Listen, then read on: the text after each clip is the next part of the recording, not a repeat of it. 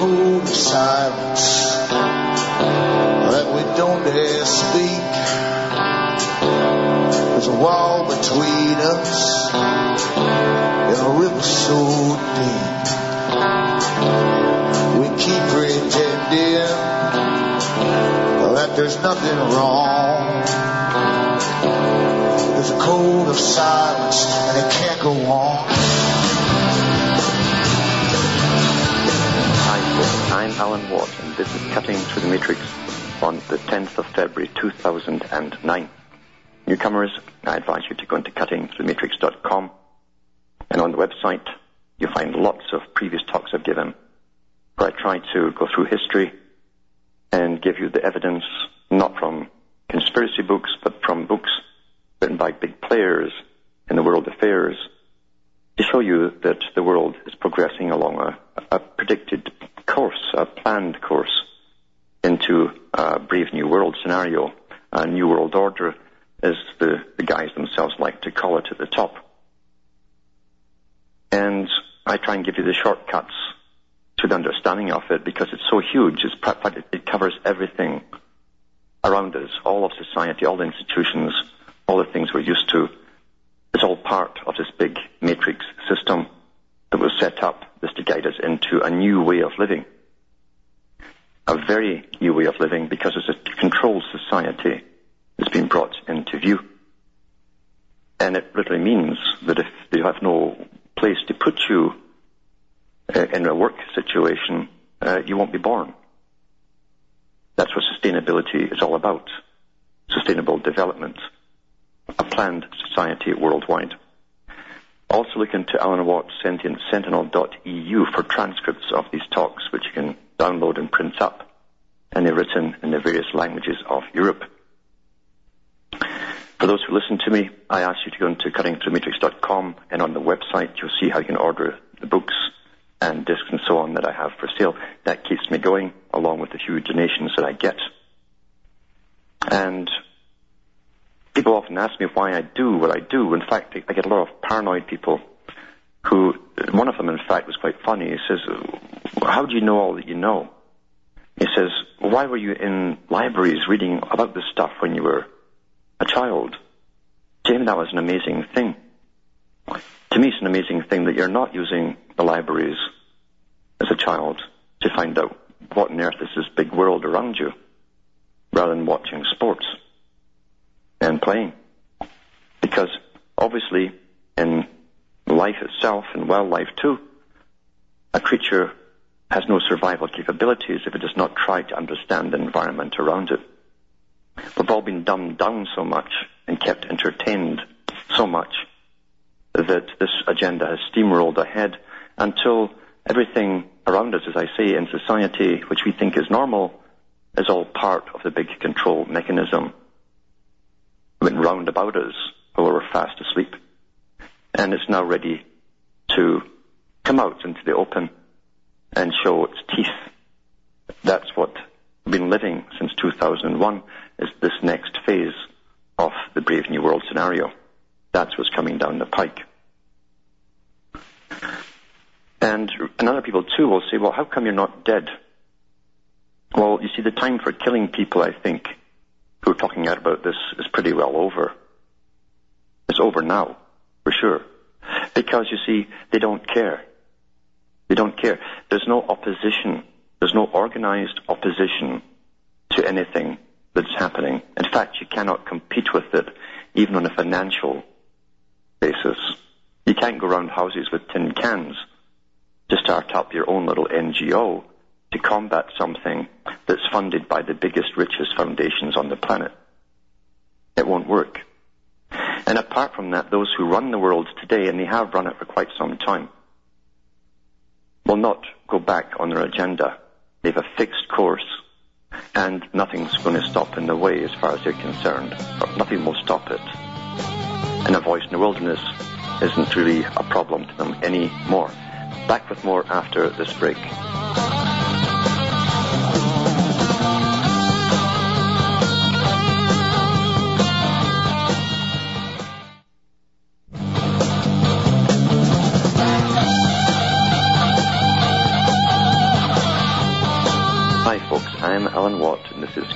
Through the matrix.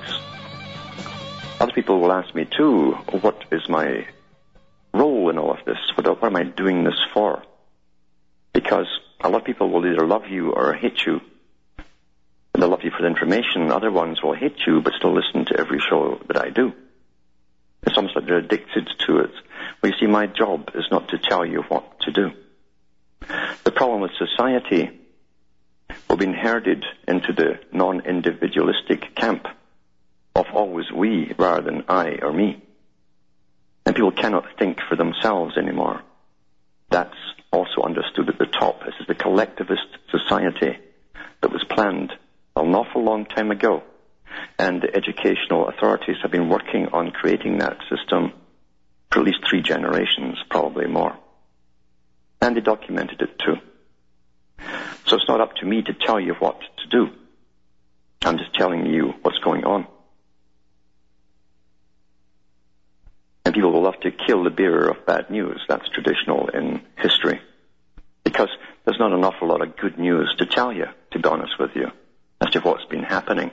Years ago, people wrote books on, and unfortunately they called it the conspiracy. When you use the term conspiracy, you're falling into your, your enemy's camp. Because you're giving, your, you're opening yourself up to ridicule. And they're very good at ridiculing the truth.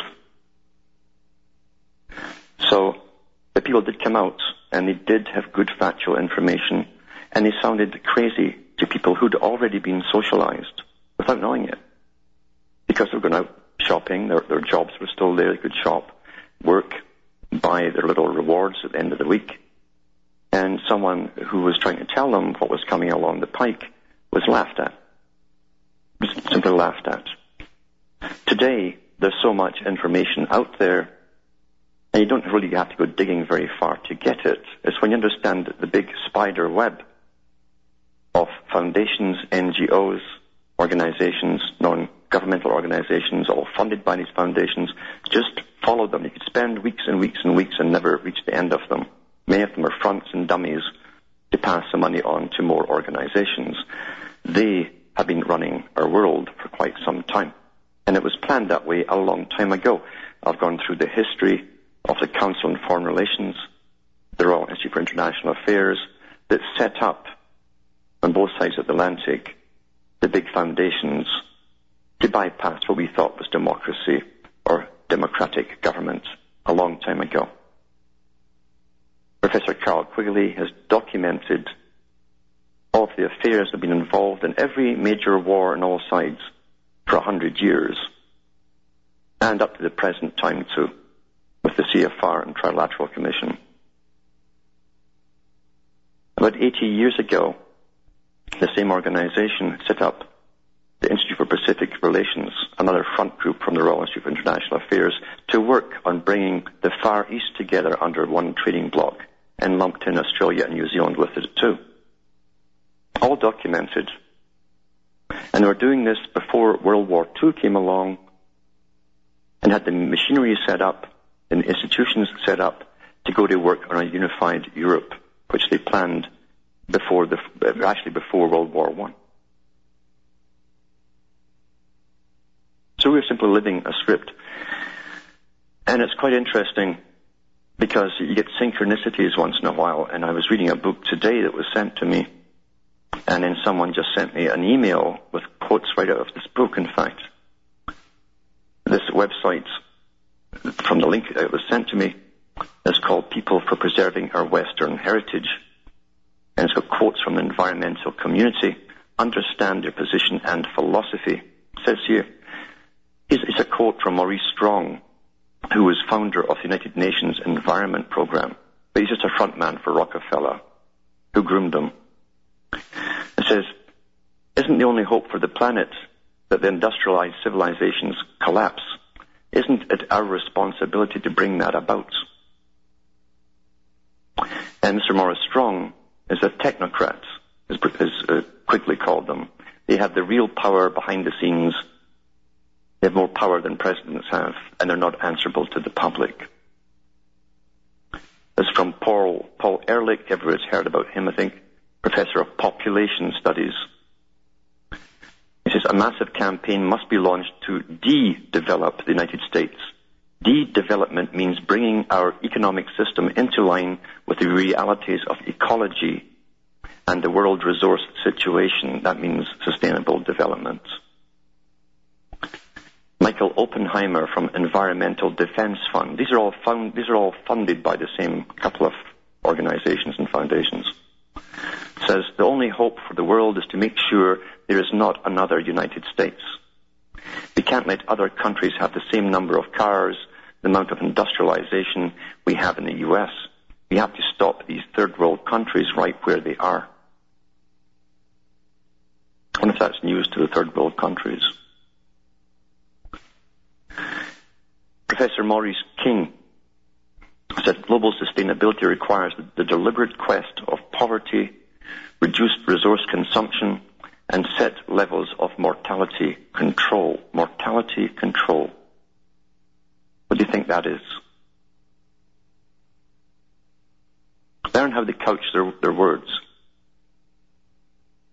David Foreman, co-founder of Earth First, another one funded by the Rockefellers, we must make sure, we must make this an insecure and inhospitable place for capitalists and their projects.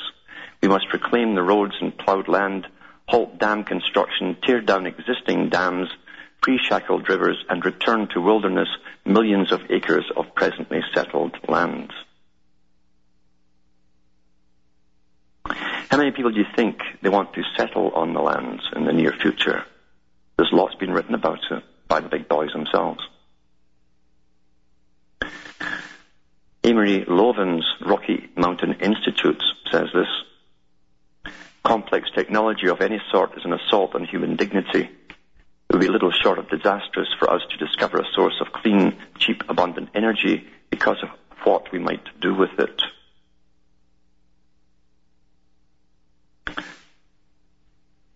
The prospect of cheap fusion, fusion energy is the worst thing that could happen to the planet, says Jeremy Rifkin, Greenhouse Crisis Foundation. You see where they all get their money. You'll not be surprised after listening to me. Giving society cheap, abundant energy would be the equivalent of giving an idiot child a machine gun. Professor Paul Ehrlich, Stanford University. See, if you had cheap energy, or even energy which you could make from some gadget that you rigged up yourself, you'd be independent. You understand that this world of bringing in is complete interdependence. That means that you're totally dependent on the system they're bringing in. Our insatiable drive to rummage deep beneath the surface of the earth is a willful expansion of our dysfunctional civilization into nature, says Al Gore, Earth in the Balance.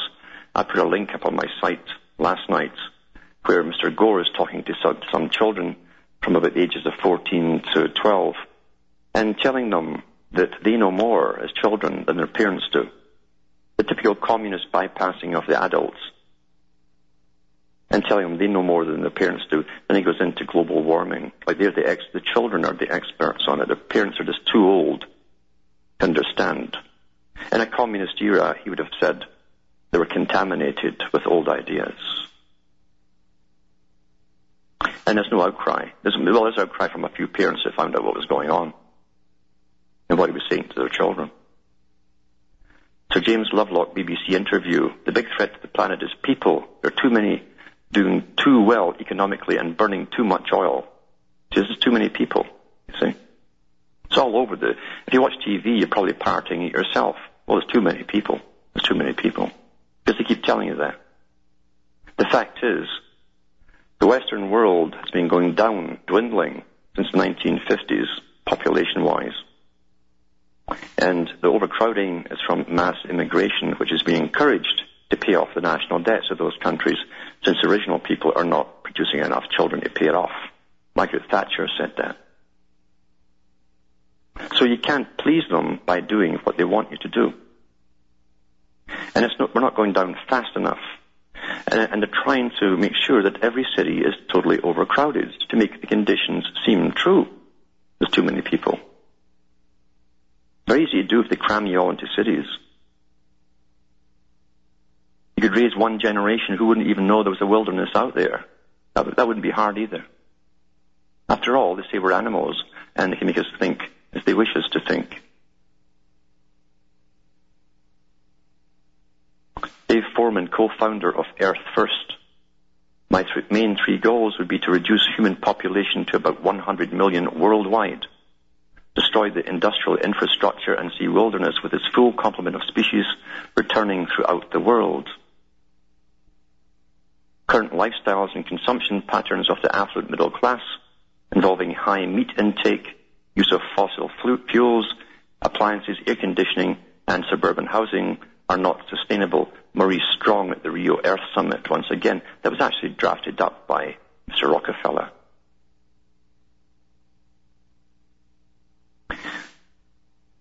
This is from the Club of Rome. In the book, The First Global Revolution, all these dangers are caused by human intervention, and it's only through changed attitudes and behavior that they can be overcome. The real enemy then is humanity itself. It actually goes on to say there that uh, that would fit the bill. Global warming caused by humanity, just that would fit the bill in the book itself. Mankind is the most dangerous, destructive, selfish, and unethical animal on the earth. Michael Fox, Vice President of the Humane Society.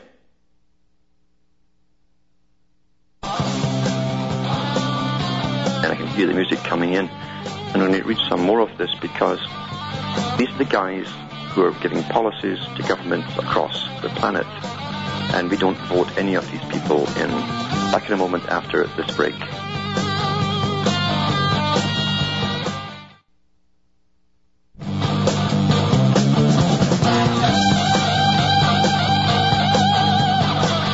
Hi folks, I'm Alan Watt and this is Cutting Through the Matrix. Reading from an, an article here from a website and I'll put up the link at the end of the show. I'm showing you statements, new statements put out by big players from big foundations and NGOs. They're all funded from the same sources that have an ear to all governments and a mouth that's direct, right, plugged into all governments, bypassing all democracy. And they're all basically secular humanists because that's to be the new religion. They all go under at the top that came out of socialism all the way back to Marxism and actually was a product of Darwinism. And really it was on the go even back in the days of the Enlightenment. They trace it all the way back to ancient Greece, some of them, who were in this particular religion. And secular humanism is uh, a religion with a belief system.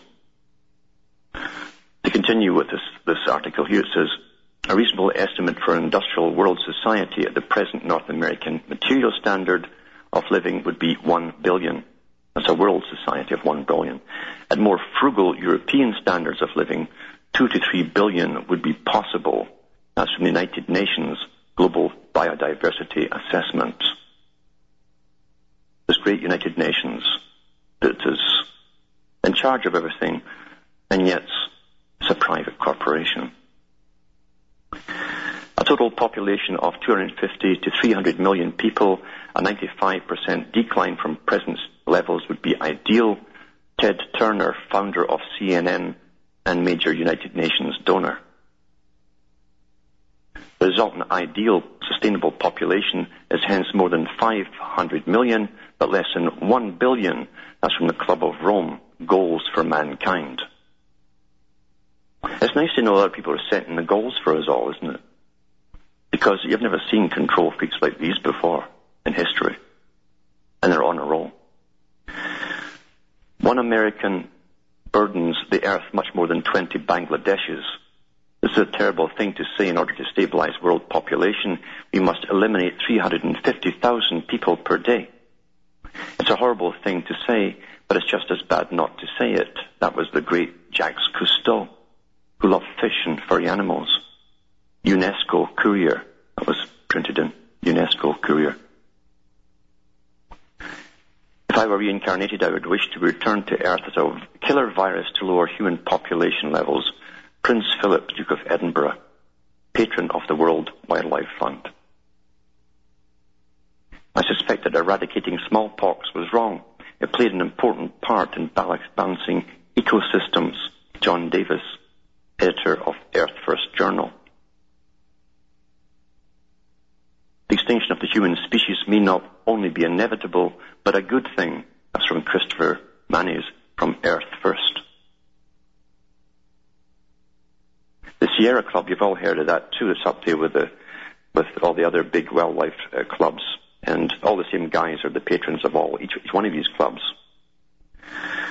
And this from David Brower, first executive director of the Sierra Club. Childbearing should be a punishable crime against society unless the parents hold a government license.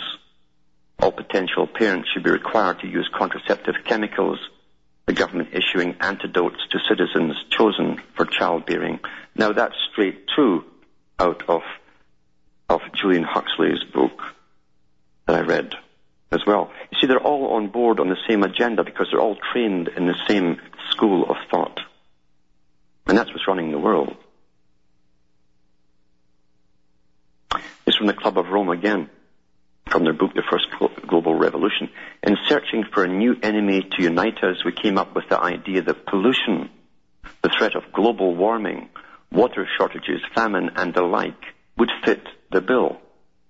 We came up with the idea, right? And, and they go through it all, would fit the bill. And that's now policy now. We're all living on this policy, this idea that they came up with to unite the planet and to get their agenda through. We need to get some broad-based support to capture the public's imagination, so we have to offer up scary scenarios, make simplified dramatic statements, and make little mention of any doubts. Each of us has to decide what the right balance is between being effective and being honest.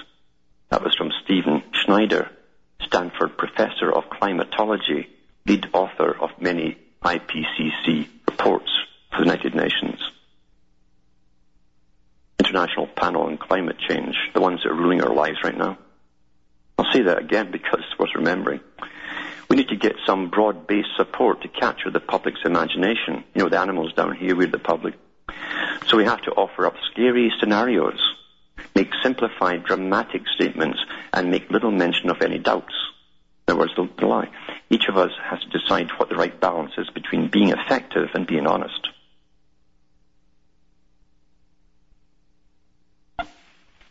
Unless we announce disasters, no one will listen.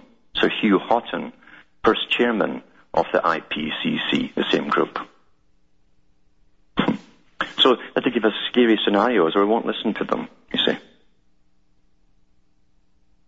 Training the animals, that's the training the animals, not us. It doesn't matter what is true. It only matters what people believe is true from Paul Watson, co-founder of Greenpeace. And that's true. Perception is, is, is, is, is believing in truth. It doesn't matter what's true, only what people believe is true. More after these messages.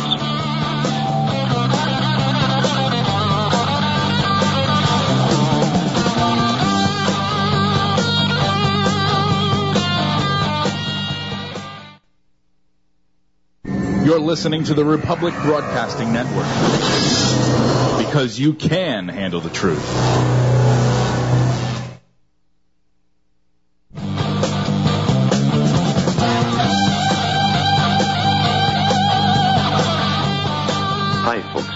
And this is Cutting Through the Matrix, reading a bunch of quotes from some of the big players that manage our lives now, and we are managed by these people because whatever they push becomes government policy across the whole planet at the same time. Here's from Timothy Wirth, president of the UN Foundation. He says, we've got to ride this global warming issue. We've got to ride it, he says. Even if the theory of global, global warming is wrong, we will be doing the right thing in terms of economic and environmental policy. So it doesn't matter about the truth of something. You can jump back to the previous one I gave. It doesn't matter what's true. It's only a matter of what people believe is true. That was from the co-founder of Greenpeace. This is from Christine Stewart, former Canadian Minister of the Environment. No matter if the science of global warming is all phony, climate change provides the greatest opportunity to bring about justice and equality in the world. They've all got a different agenda here and using this as a cover, you see. Al Gore, the grey Al Gore, the one who talks to children and tells them they know more than their parents, which, which is telling them, don't listen to your parents, by the way, too. Same technique as the communists used. Says the climate crisis is not a political issue, it's a moral and spiritual challenge to all of humanity. You look at secular humanism and you'll see them using and defining the term spiritual as they use it. It's not what most folk think of. He says, it's also our greatest opportunity to lift global consciousness to a higher level. Global consciousness. See, they have a belief system within secular humanism. The only way to get our society to truly change is to frighten people with the possibility of a catastrophe. That's Emeritus Professor Daniel Botkin. Just, just terrify the public. We're on the verge of a global transformation. This is transformation, remember, 21st century is to be all transformation. All we need is the right major crisis. That was David Rockefeller, the Club of Rome executive manager. He's a manager of just about everything. Humanity is sitting on a time bomb if the vast majority of the world's scientists are right. We have just 10 years to avert a major catastrophe that could send our entire planet's climate system into a tailspin of epic destruction involving extreme weather, floods, droughts, epidemics, and killer heat waves beyond anything we've ever experienced. A catastrophe of our own making. That's from Al Gore, An Inconvenient Truth. I'll go back to, I'll go back again just to, after reading that part by Al Gore, and go back to Professor Daniel Botkin, the only way to get our society to truly change is to frighten people with the possibility of a catastrophe. See how it all ties together? By the end of this century, climate change will reduce the human population to a few breeding pairs surviving near the Arctic. Sir James Lovelock. Revenge of Gaia. I guess that was his book, Gaia. You have to go into even the beliefs that were floating around in Europe before World War II, especially in Germany, to get into this whole idea with the Aryan races going retreating to the poles during the ice ages, or global warming, I should say, and then coming back down as the ice formed, and coming out of the ice at the north. There's a whole ancient history to this.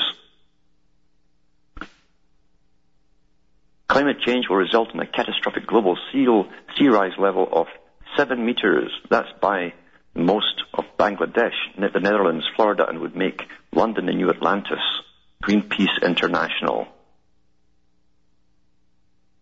Back to Professor Daniel Botkin. The only way to get society to truly change is to frighten people with the possibility of a catastrophe.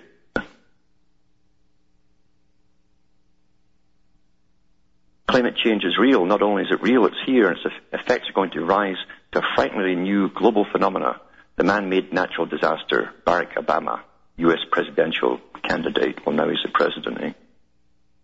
And he's really rammed this through as well. It's interesting, too, that a bill just went through Congress in the U.S. to set up the first of six big camps, supposedly for emergency purposes, and to be based within existing military camps or attached to them.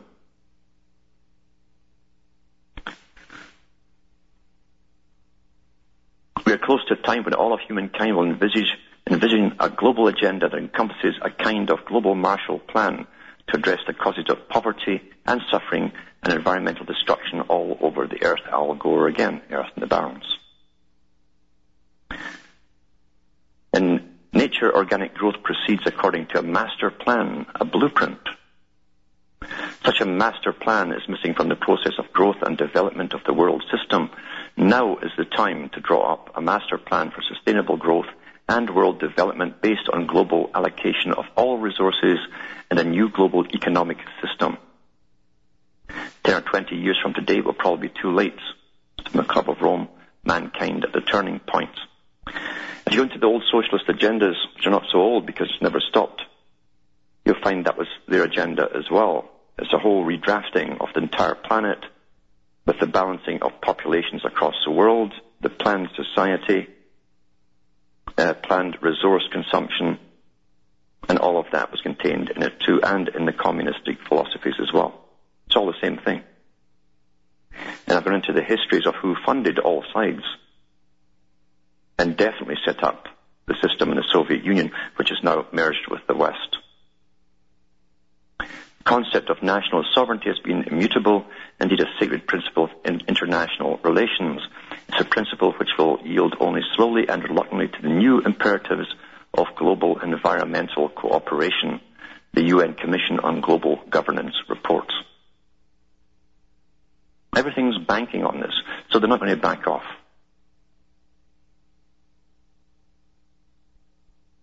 Democracy is not a panacea. It cannot organize everything, and it is unaware of its own limits. These facts must be faced squarely. Sacrilegious though this may sound, democracy is no longer well suited for the tasks ahead. The complexity and the technical nature of many of today's problems do not always allow elected representatives to make competent decisions at the right time. That's from the Club of Rome, again. The first global revolution was the book they printed on that.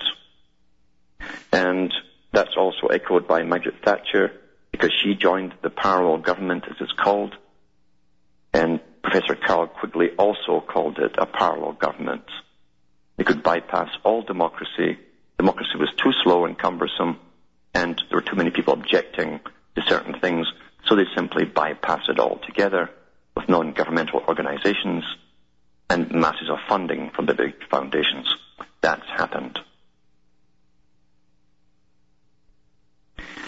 Are in effect ceding portions of their sovereignty to the international community and beginning to create a new system of international environmental governance as a means of solving otherwise unmanageable crises. Lester Brown, World Watch Institute. A keen and anxious awareness is evolving to suggest that fundamental changes will have to take place in the world order and its power structure in the distribution of wealth and income.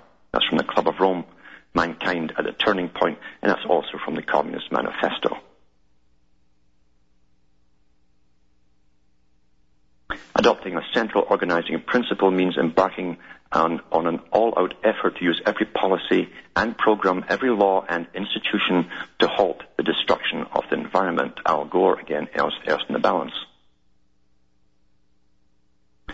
Effective execution of Agenda 21 will require a profound reorientation of all human society. Unlike anything the world has ever experienced, a major shift in the priorities of both governments and individuals and an unprecedented redeployment of human and financial resources. Well, that's happening right now, isn't it? The taxpayers are bailing out banks across the planet.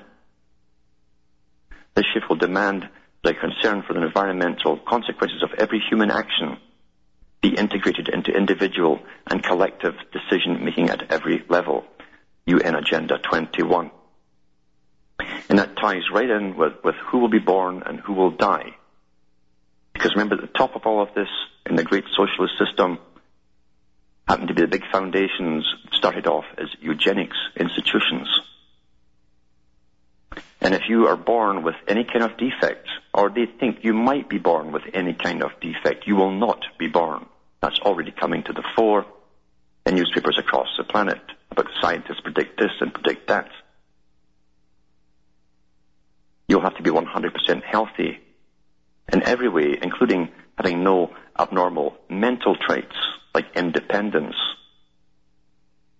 in order to be born.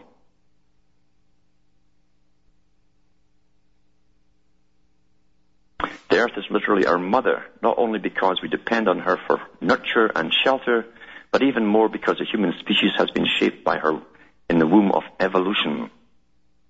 Our salvation depends upon our ability to create a religion of nature, a religion of nature. It was Rene Dubos, board member for Planetary Citizens, and see where they get their money from too. And again, you won't be surprised. Really astonishing, isn't it? What goes on and what's been going on our entire lives at massive high levels while we played ourselves and were kept entertained. This here, this present stuff I'm going to read now is from Hope of the Wicked, very good book. The Master Plan to Rule the World by Ted Flynn. Think it was printed in the around 2000. Yeah. And he sets out uh, a lot of the socialist agenda. And socialism is not what most folk think it is. People at the bottom think it's something to do with government helping or, or putting back tax money in social policies and how we'll all be just happy in a nice little utopia where everyone gets their basic necessities. But it's much, much more than that. It's scientific socialism, as Huxley and others called it, where those who have the right intellectual qualifications therefore have the right to rule all the rest.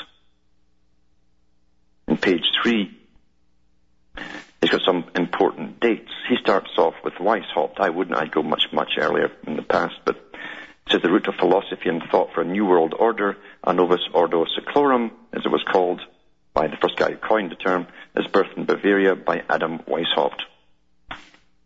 He was a professor of canon law who adopted Masonic thinking for a new structure to the world. 1844, Benjamin Disraeli, Prime Minister of Great Britain, states, So you see, the world is governed by very different personages from what is imagined by those who are not behind the scenes. 1846, Pope Pius IX writes about the changes that he saw in the future. He says that infamous doctrine of so-called communism is absolutely contrary to the natural law itself, and if once adopted would utterly destroy the rights of property and possessions of all men, and even society itself. 1848. The alleged need for a change in the basic way things are done is consistent with the teachings of the father of communism, Karl Marx. When he co-authors the Communist Manifesto with Friedrich Engels, Marx writes that the communists must openly declare that their ends can be attained only by the forcible overthrow of all existing social conditions. That's what you're seeing coming up right now. 1857, the National Education Association is founded as a professional association. The U.S. Congress charters it in 1906, and the IRS declares it's a union in 1978, largely financed by the Rockefeller and Carnegie Foundations. The National Education Association today is the nation's chief education lobby. It ranks among the 10 largest political action committees according to the most recently filed Federal Election Commission reports. With some 2.2 million members, the NEA creates regulations and certifies teachers to carry out its admittedly radical agenda. And you have to look into its agenda. It's up there if you want to search it out on the internet. Now, what Lenin said, to change society, we've got to get the children and raise a generation of children, basically in the humanist, communist agenda. 1904, John Dewey begins his subsequent life's career of teaching at the Teachers College at Columbia University, becoming head of its education department, where he would come to mold 20th century educational thought. Funded by Rockefeller and Carnegie against Royal Institute of International Affairs and Rockefeller, CFR. The Teachers College profit propels Deweyism into the public schools through many radical disciples of Dewey's progressive education system.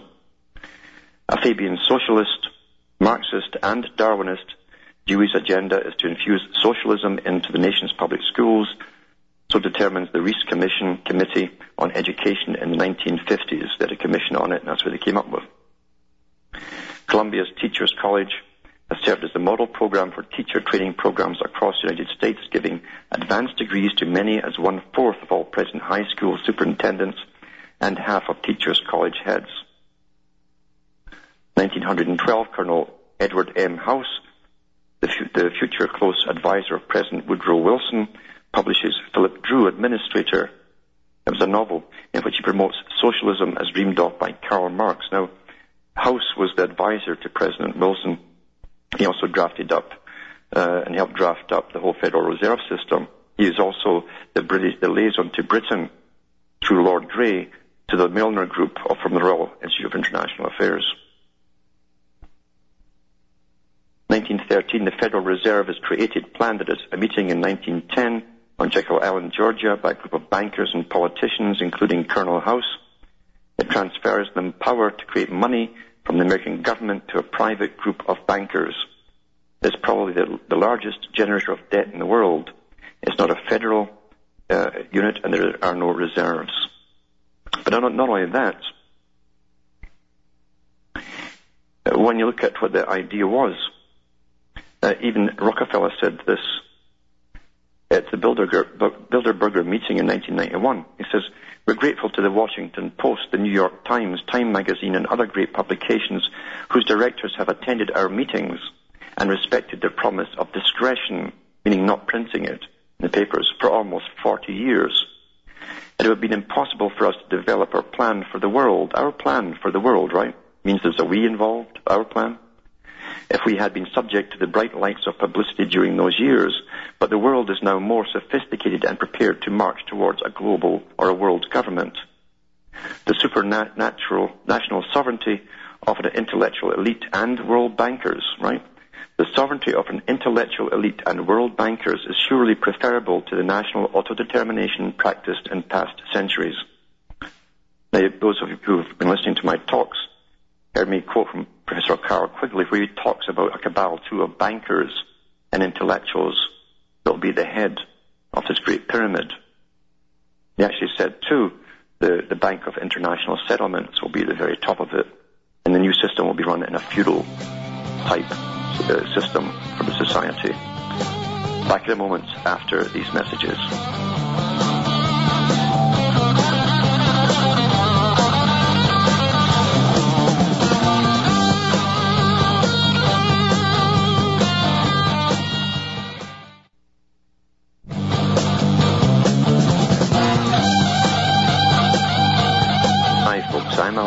This is Cutting Through the Matrix reading articles from Hope of the Wicked, The Master Plan to Rule the World by Ted Flynn. Excellent book. I'm sure you could put a lot more in here, but he's, he's, he's given enough as it is. You can't overwhelm too much. Be, there's just too much to, to write about, to be honest with you, in the whole history of this agenda. On page five, it says 1919 prominent British and American personalities established the Royal Institute of International Affairs in England and the Institute of International Affairs in the U.S. In, in Britain, called it the Royal Institute. In the U.S., they called it the Institute of International Affairs. It was attended by various Fabian socialists, including noted economist John Maynard Keynes. Two years later, Colonel House reorganizes the Institute of International Affairs into the Council on Foreign Relations. It's the same organization. And interestingly too, John Maynard Keynes helped set it up. And we've been running on his economic system for the last good part of the last century. And that was part one. He mentioned part two would come in, where government and banks would, would in a sense form together, merge together into one, and government would then rule every individual on the planet through their pocket, basically, or their pocketbook. That's coming up right now, in fact. This is what all this is about. This planned collapse. 1922, the CFR, Council on Foreign Relations, endorses world government in its journal Foreign Affairs, 1922. Author Philip Kerr states, obviously there's going to be no peace or prosperity for mankind as long as the earth remains divided into 50 or 60 independent states, meaning nations, and until some kind of an international system is created the real problem today is that of the world government. 1928, The Open Conspiracy, Blueprints for a World Revolution by H.G. Wells, member of the Fabian Society and their Office for International Affairs, and a propagandist for them. says here, Wells writes, the political world of the open conspiracy must weaken, efface, incorporate, and supersede existing governments. The open conspiracy is the natural inheritor of socialist and communist enthusiasms. It may be in control of Moscow before it is in control of New York. The character of the open conspiracy will now be plainly displayed. It will be a world religion, and he's not kidding. It will be, and you better learn to parrot it. If you want your gruel the next day dished out to you in ration form. 1931, students at the Lenin School of Political Warfare in Moscow were taught one day we shall start to spread the most theatrical peace movement the world has ever seen. The capitalist countries, stupid and decadent, will fall into the trap offered by the possibility of making new friends. Our day will come in 30 years or so. The bourgeoisie middle class must be lulled into a false sense of security. You should also read uh, Mr. Gorbachev's leaving speech at the Politburo because he talked about the same thing. 1932, new books are publishing, are, published urging new order or world order. One was Towards Soviet America by William Z. Foster, head of the Communist Party USA. Foster indicates that a National Department of Education will be one of the means used to develop a new socialist society in the U.S. Another book is called The New World Order by F.S. Marvin, 1932. Describes the League of Nations as the first attempt at a new world order. Says nationality must rank before the claims of mankind as a whole. And there's so much more to go through, and I will be going through it this week. So stay tuned to see how old this new New World Order really is. From Hamish myself in Ontario, Canada, it's good night, and may your God or your gods go with you.